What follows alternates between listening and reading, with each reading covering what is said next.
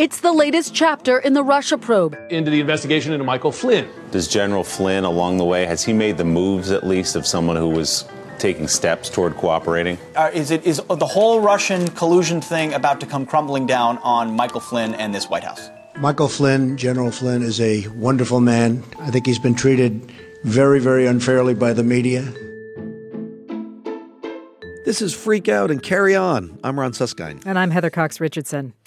So, Heather, I don't know what you were doing on Thanksgiving, but here I'm finishing up my turkey. I'm saying pass the cranberry sauce, and I get news on my phone that there's new evidence that Michael Flynn, Trump's former national security advisor, is probably working with special counselor Bob Mueller. This is a huge turn. Lots of news uh, is hitting us at once, but this is in a different category. There's quite a bit more. Uh, Mueller investigating senior aide and son in law Jared Kushner and his interactions with foreign leaders during the presidential transition. Uh, Mueller is closing in. This is this is a model of prosecution that is familiar to anyone who has watched prosecutors do their job. But but the key actor, Michael Flynn, I mean, he is at the very top of this pyramid. There's really no one above him except Trump. He is the senior man in the campaign and he's the national security advisor to start the administration. He's the guy who had the most contacts leading into Trump's emergence as a candidate with the Russians. And suddenly he could be the man who turns. If, in fact, and it's not absolutely nailed down yet, I mean, there's an enormous suggestion that, in fact, that is the case, that Mueller has turned Flynn. Turned him, meaning he is now cooperating. He is cutting deals. He's saying, What do you need to know to save me from what you have already arrayed as potential prosecution? If that is the case, we may have just moved to a latter chapter of what is a successful prosecution. And I guess the question then becomes are we moving finally now, as we approach Christmas, to the constitutional crisis that many, many people have been predicting almost since the first minutes of this Trump administration? Well, you know, Ron, I think that you and I are actually on the same page on this one, and that is the way I look at what's going on right now is I do think we are approaching a crisis, and it is the crisis. And one of the things that, you know, I do is to look at the broad landscape of American politics and of American history and try and look for all the moving pieces. And the things that has really jumped out at me in this last week is that in the past, what has been happening with the Russia investigation has almost seemed to live on its own, off on the side.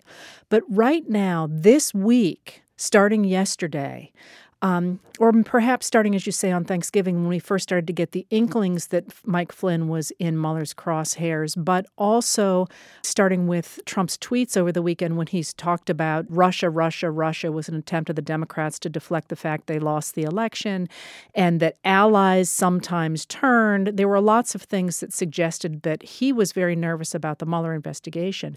But at the same time, beginning this week, we got a lot of other indications that Trump's fears about Russia are so extreme that he's coming down on American democracy in particularly pointed ways that suggest to me that this is the crisis in which Americans really are going to have to choose soon between either democracy or the kind of Trump vision of the government that many of us, most of us, think is not an American vision. And this, quite frankly, terrifies me. And I have not been the freak out person on this show yet, but to, this is my week to freak out. Uh, well, I may freak out a little bit with you. Uh, you know, I feel uh, a, a, ticking clock for the first time uh, when you start to see the steps that then move uh, to a moment in which the fundamental issues of rule of law will be challenged. There's no doubt that that is right in the mix of what Trump is thinking. Great time to bring our guest aboard, Brian Klaas, author of The Despot's Apprentice. Nice title, Brian. Trump's Attack on Democracy. He's a fellow at the London School of Economics. He's very, very active out there on Twitter and all sorts of social media. and a very smart guy. Brian, welcome. Thanks for having me. Okay, Brian, why don't you do a bit of uh, when last we spoke on this for folks who have not been following things since the last high water mark or whale breaking the waterline, which is the indictments of former campaign manager Paul Manafort and former campaign aides Rick Gates and George Papadopoulos. News that made the public snap around at the end of October and and those seem to be the moments where I said, okay, now I see it, but now we are at a next step. What's happened between now and then, and what does this mean? Well, it's a major development because there's a few things that are different about Flynn from the other people who've been involved in the investigation.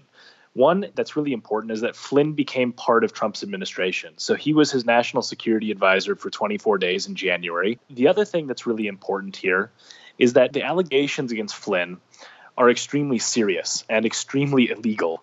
So the Wall Street Journal has reported that one of the allegations is that Flynn as an unregistered foreign agent, which we know that was true. He definitely was an unregistered foreign agent in the time running up to being national security advisor, which is in itself a problem.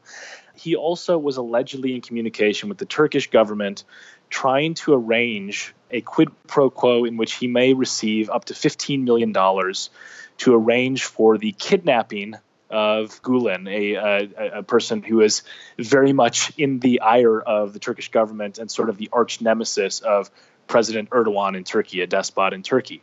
That accusation has extreme criminal liability associated with it. But also, the more general accusations against Flynn relate to his work with the Flynn Intel Group, his private consulting firm, in which he basically sold influence. And his son was involved in that. So now you have a situation in which Mueller is able to create criminal liability and exposure, not just for Flynn, but also for somebody very important to Flynn. And that means that he may be in a situation where he has to choose between himself, his son, and Donald Trump. And that's where the, the, the alarm bells should really be going off in the Trump administration. And there's also a deep irony to it because Flynn was the guy who last summer led chance of lock her up. We do not need a reckless president who believes she is above the law.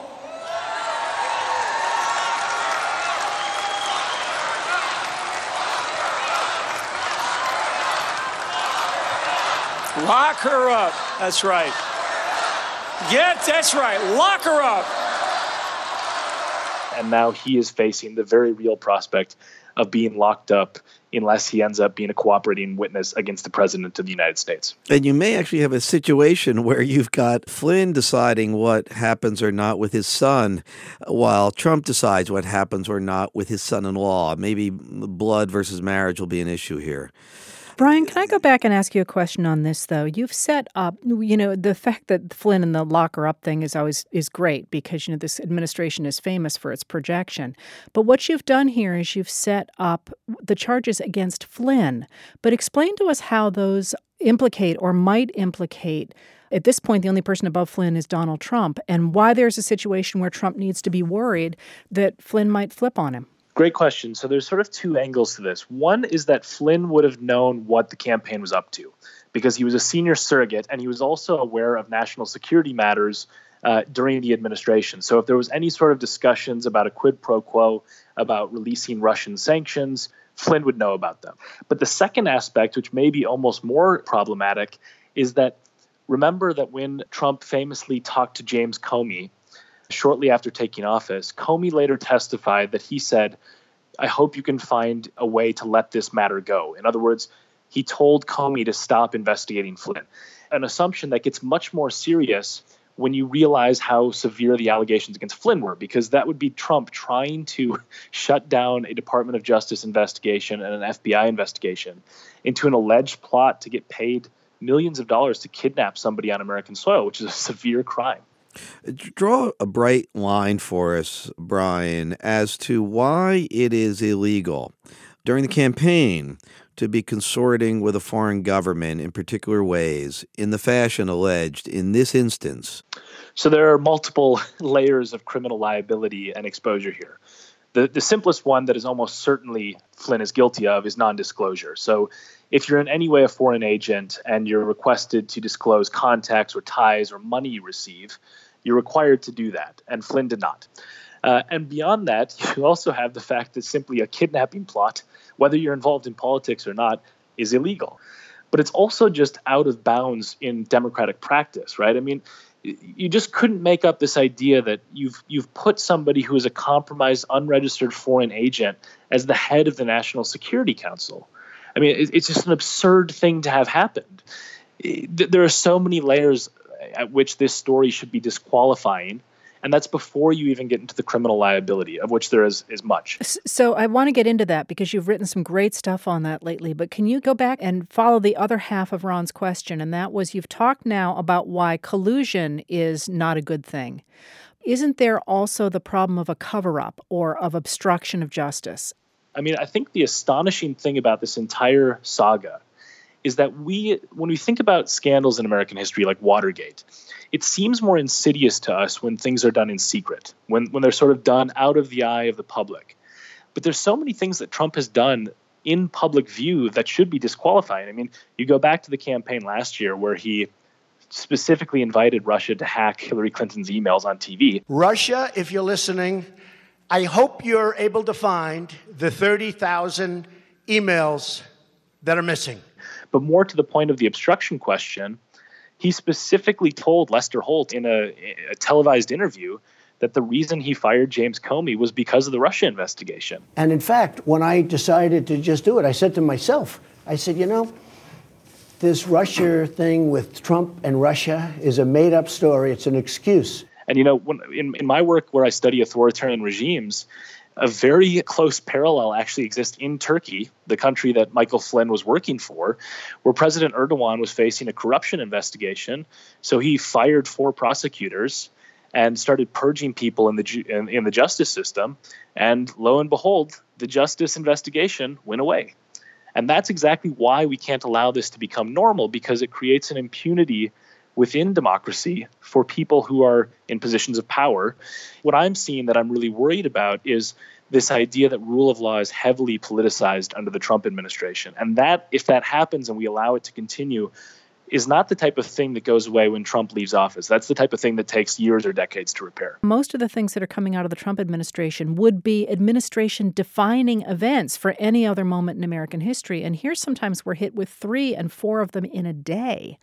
But that raises another question for me that I, I wonder about as I look around. And that is that when we say things like the National Security Advisor was a paid foreign agent, that the Russians were actively hacking our democracy, that that includes at this point the president, members of the White House, including the president's family, probably the vice president, members of Congress. I mean, at some point, this seems to me to be so enormous an attack on American democracy. It's simply impossible for people to get their heads around. It seems like a tinfoil hat conspiracy, kind of like, you know, the sex ring out of the bottom of the pizza parlor. Is, is this a legitimate concern about the way we're reacting to this?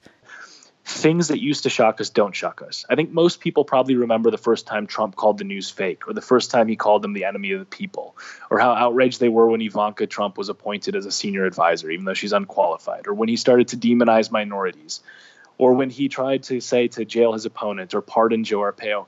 The list goes on and on and on.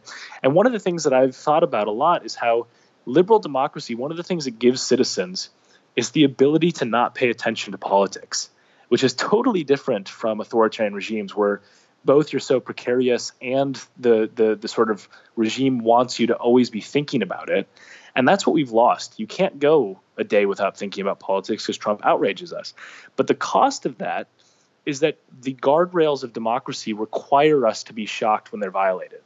And now it's a daily occurrence. So you know the, the democratic norms that are sort of the glue or the or the guardrails that keep the system intact and, and operating those being violated on a daily basis mean that they're losing their meaning. I, am extremely worried about the long term damage, not just because of what Trump is doing, but of how he's corroding the system and how about a third of Americans are not just okay with this, but are cheering this type of authoritarian esque behavior and, and, and expecting it of the leader. Okay, so I'm with you. I'm I'm very concerned as well. But let me try and be the devil's advocate here and suggest that you know America's certainly been in situations like this before. Look at the the 19 teens and World War One when we were actively purging Germans from American society and actively, quite actively, lynching African Americans and Mexican Americans and quite literally hunting Mexican Americans and Indians in the West it seemed then in many ways like you know that, that america would never regain its footing again and yet it did. Is it unrealistic to think that we could get out of this? And if so is there something that regular citizens can do to retain their their understanding of what a liberal democracy is supposed to look like? The optimism you're so you're so rightly looking for is in the scenario i call the trump vaccine. In other words he's so ineffectual and so impulsive and you know reckless that he may end up creating enough of a backlash to him that the system shores itself up before he can completely corrode it. And that's the optimistic scenario that requires citizens to band together across party lines and to say that, look, we disagree on taxes, we disagree on healthcare, but we agree on the value of the press, we agree on the value of democratic ethics. And if that happens, then there actually is a positive outcome where you could have greater civic engagement, a call for more civic education, higher voter turnout, et cetera. And I, and I think that's really the way that you save American democracy from Trump is it's not there's not rocket science. It's just getting involved and that Democrats and Republicans can find common ground on stuff that Trump is violating in total opposition to norms on both sides of the aisle, right? I mean, John yeah, McCain. Uh, yeah, sorry, go ahead. go ahead. No, no. I mean, Brian. You know, look. I mean, I, I hear you, and of course, we're all looking for that that pathway to sunlight that people will respond and react. But but precisely what we've all been watching over the last year is the opposite. Is a numbness, uh, a shock after shock that is drawing less and less response from people. I mean, look, we live contextualized by a moment in this era, the moment we're sitting in. And all of a sudden, that moment has us moving well down a path, even though our legs are not moving. It's like we're on one of those moving sidewalks at the airport. That's what I fear at this point. Because if you just carry forward these progressions that we have actually seen operative over this past year, where people are not shocked, they are not outraged. In fact, you need more and more to shock them. I don't see right now a kind of moment in which wise men and women come together across party lines, put aside the powerful will to power that frankly drives most of us and certainly our politics and much of the disasters, if you will, the 20th and now 21st centuries. To table that in favor of a restoration of the sort that we're all hoping for. Well, I agree with you. Uh, and I was trying to sort of flirt with optimism in the hope of being a bit more optimistic than I normally am. But but the, the, the other three Brian, scenarios. Brian, do you have a significant other? Uh, yes, I do. Okay. Uh, I, I do my wife, and she's always saying, just try to be more hopeful because I just can't take it. We can't have discussions at dinner if this is going to keep up. And I say I, I can't I can't unless there's some facts to support it. But the fact is is that is that we are desperately searching for those facts in unison. You are, I am, Heather is. There are many people out there who are looking for them. But let's just say that Mueller gets it, that he, he in fact did get Flynn to flip. And my guess is he's got much more information than we can even begin to guess. And he puts together what he is famous for an airtight case that implicates not only the president, but all of his minions, what Ron has called the mob rule there in the White House. And he's got them dead to rights. And Trump just says no. And Congress, the House and the Senate say, we don't care. I mean, is it possible that at that point the American people simply do what it seems that the president is setting them up to do? Say, oh, this is fake news. This is a setup by some deep state of Obama holdovers, and this doesn't matter to us. We'd rather go down the road of authoritarianism so long as it means we can, can hurt our enemies? Yeah, and that's a very scary scenario you you lay out. And, and, you know, I think the problem is that there is a very realistic possibility where Mueller has to speak in probabilities, where he doesn't necessarily have a smoking gun tape, but produces a report of the type that many times you see from the government of we have high confidence that there was a, a high probability of collusion with the Russian government or illegal activity, that is possible that there, that that could be as far as they get with Trump. And if that happens, then the situation becomes much more problematic because we have seen time and time again Republicans in Congress who have professed certain values or principles related to democracy rolling over on those upon fear of retaliation from their base. And that is something that is a realistic possibility. It scares me. But you know, one of the things that I think we always have to keep in mind with this is Richard Nixon was saying up until five days before he resigned that he was not a target of the investigation. Then the smoking gun tape came out and no one had, had heard of it before. So that totally changes things if there actually is a gotcha moment for Trump. If there's not, then the constitutional crisis comes much more real because it is almost certain that something nefarious has happened. Uh, the, the, the, the sort of innocent explanation days, I think, are long gone. And so the idea that Trump would have no knowledge of this whatsoever when his son, his son in law, his campaign manager, his national security advisor are potentially aware of these things, I think that the odds of that are vanishingly small, if not zero. I think uh, that's a very trenchant point, uh, Brian, as to the establishment. There are times when I've sit among them. I was in Washington for 20 years as a reporter. And of course, they do have great confidence that checks and balances are working, Ron. Yes, look, the courts have held up and Congress is ostensibly doing its job. And and I say, you know, I feel like I'm in one of those little Polynesian villages that look up and say, oh my, is that a 100 foot tidal wave or 150? um, so, look, Brian, uh, it has been uh, great having you on the show. Thank you very much for having me. Brian Klaas, author of The Despot's Apprentice Donald Trump's Attack on Democracy. Heather, stand by. We'll be right back and talk about Trump's attempted takeover of a government agency.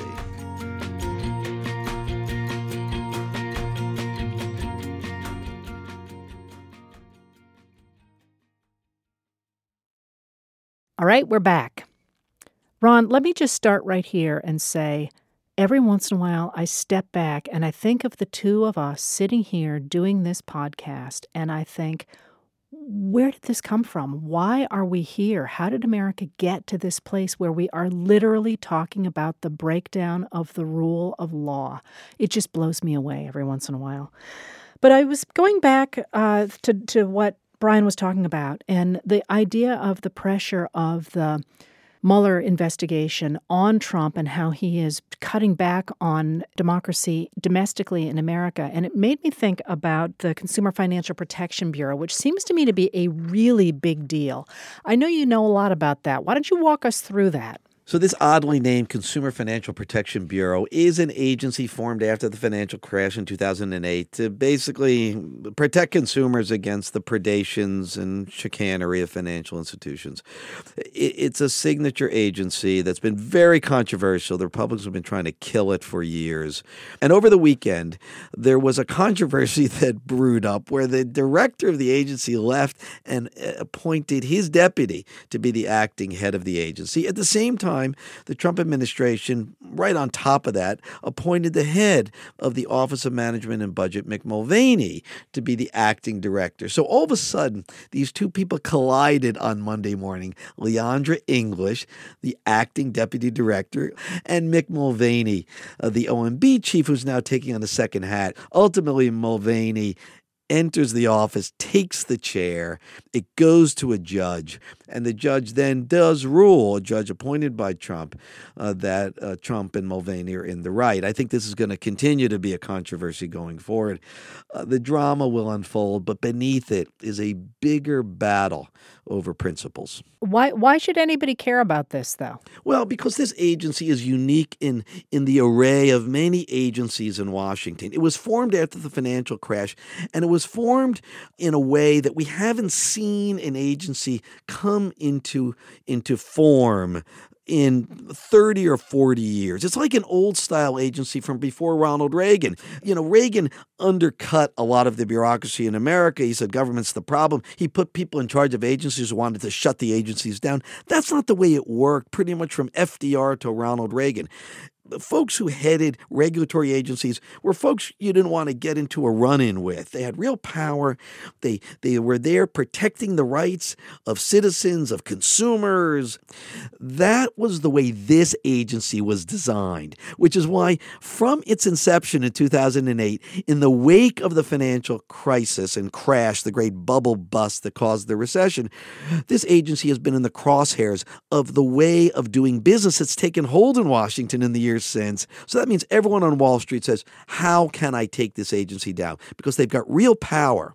It does point toward a constitutional crisis. And let me suggest why. And that's that we have, in fact, in American history had two people show up for the same job on the same day before, and it did not go well.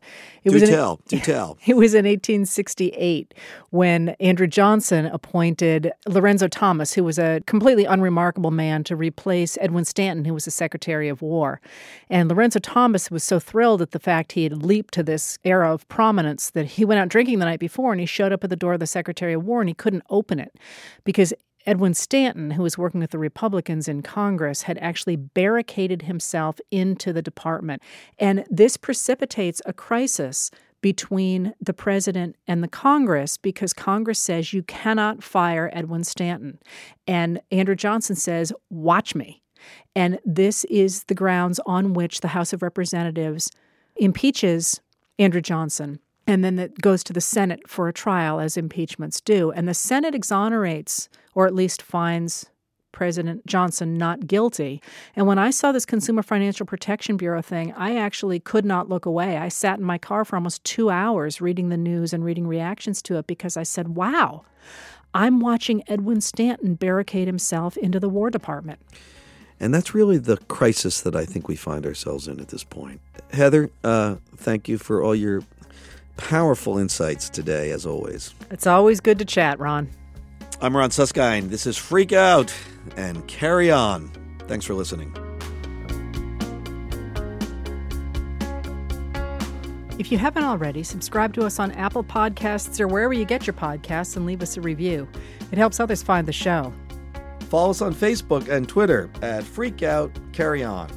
Visit our website at wbur.org slash freakout our email address is freakout and carry on at wbur.org. Our show is produced by WBUR in Boston. We're produced and edited by Catherine Brewer. Our technical director is Matt Reed. Our executive producer is Iris Adler. Music for the podcast, courtesy of APM. The views and opinions expressed in this podcast are solely those of the participants and do not in any way reflect the views of WBUR management or its employees.